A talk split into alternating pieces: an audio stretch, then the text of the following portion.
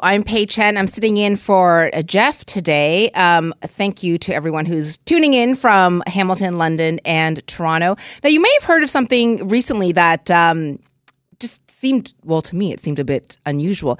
It's about the monarch butterfly and how they are becoming increasingly closer to being extinct. And for me, that sounded just wild because it sounded like someone saying pigeons. They're about to be extinct because it just seems like that is like that's the butterfly. That's the one that you're i'm used to seeing. It just seems to be the one that's everywhere. The most common one i guess is what i was thinking. Um, but it is an actual real concern. So i've got sam knight on the line. She is the national conservation science manager with the nature conservancy of canada. Hi sam. Hi good afternoon Sam, so what has been happening with the monarch butterflies? And is this very recent or has this been going on for like the past few years and now it's just really serious? Yeah, so the monarch butterfly has actually been declining for the past 30 years since the 90s and the population that migrates from Ontario down through to Mexico has actually declined by more than 80% since the 1990s. So we've known for a long time that they are at risk. Actually, in Canada, the Committee on the Status of Endangered Wildlife in Canada, or COSEWIC, has recognized they've been endangered since 2016, but they're not actually federally listed as an endangered species, so they don't actually have legal protection. So having the IUCN listing as endangered is just one extra piece of information that'll hopefully um, start to, you know, make people more aware that this butterfly is not doing as well as we thought they were. And I guess for for listeners who may not be aware of the name monarch butterfly, it's the orange and black butterfly that to me just seems to be. Um, I, I don't know if it's the most common in, in, Canada or in this part of Canada, but it's the one that when I think of a butterfly, I think of the orange and black one because it's the one that I'm so used to seeing. Yeah, you're correct. They are the big orange butterflies we see in the summer. They're probably the most identifiable or what people might think of as the most common just because they're so big and so easy to see compared to a lot of the other little small butterflies you see around. But there's also the viceroy butterfly, which is a mimic of a monarch butterfly that you might see around and An get imposter. a little bit confused. mm-hmm.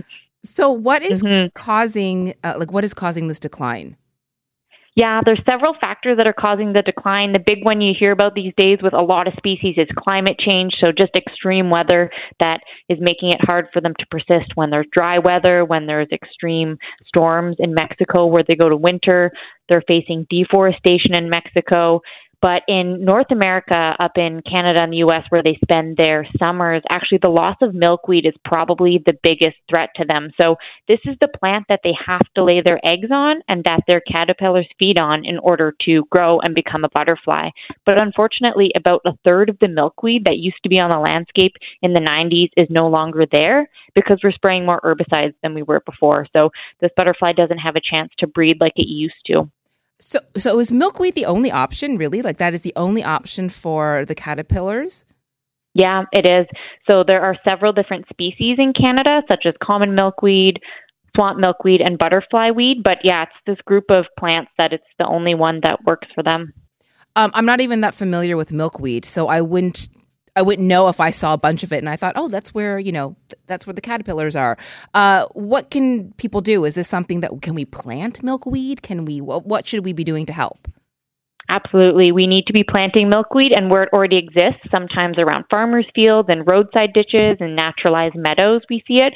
So keeping it on the landscape instead of getting rid of it and people actively planting it is a really good idea, um, as well as planting nectaring plants. So the adults, they feed on nectar rather than feeding on the milkweed leaves. And so they need us to plant plants in our garden like we normally would in order to have uh, enough fuel for their fall migration. So making sure that they also have these uh, flowering and nectaring plants into the fall.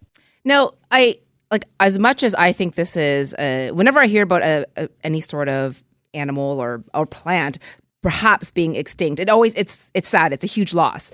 Uh, but in many cases. You know, we we've all got stuff to think about. We've all got problems. Why should people care about this? So the monarch butterfly, as you mentioned, it's iconic. Everyone can identify them and love seeing them flying around in the summer. They are also pollinators like bees, so we rely on them to be moving pollen around our plants and making sure that nature thrives.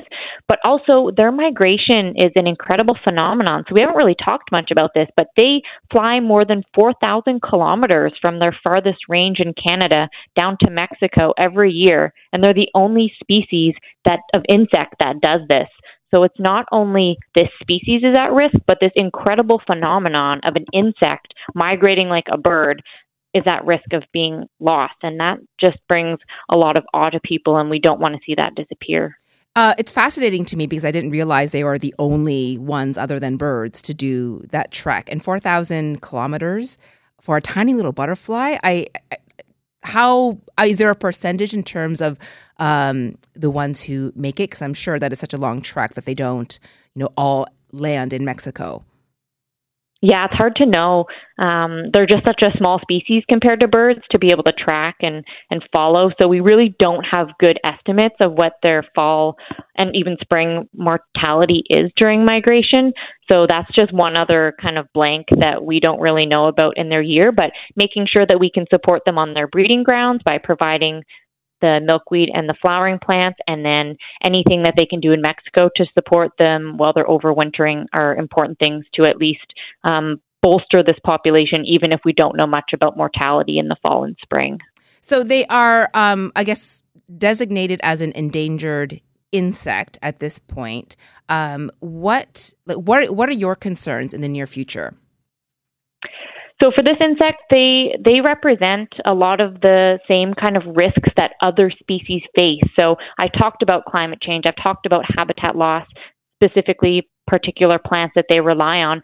So what I'm worried about is, of course, the monarch butterfly. We want to see this incredible butterfly persist, but it also represents a lot of the risks that every other animal's facing. A lot of animals are going to be at risk as the climate change and as um, deforestation and other habitat loss happen. So, this is just um, one of many insects that we're looking to protect as Canada's leading national land conservation organization, the Nature Conservancy of Canada, where I work. Now, I know that uh, once you touch upon things like, well, they're a pollinator, so that beca- they're very essential. They're not just beautiful to look at and, um, and you know, a fascinating phenomenon that you know goes between Canada and Mexico, but they are very essential essential to our ecosystem, to our food system, and I think when people are aware of that, then there's there's more concern or perhaps more interest. Absolutely. They're not nearly as good pollinators as bees, but they still play an important role in pollinating. They're also prey to several mammals and reptiles and birds. So they have this intricate um, relationship with their ecosystem that is important for us to conserve al- alongside the fact that they are iconic. So, what is um, what do you want to do in terms of getting people to you know to care?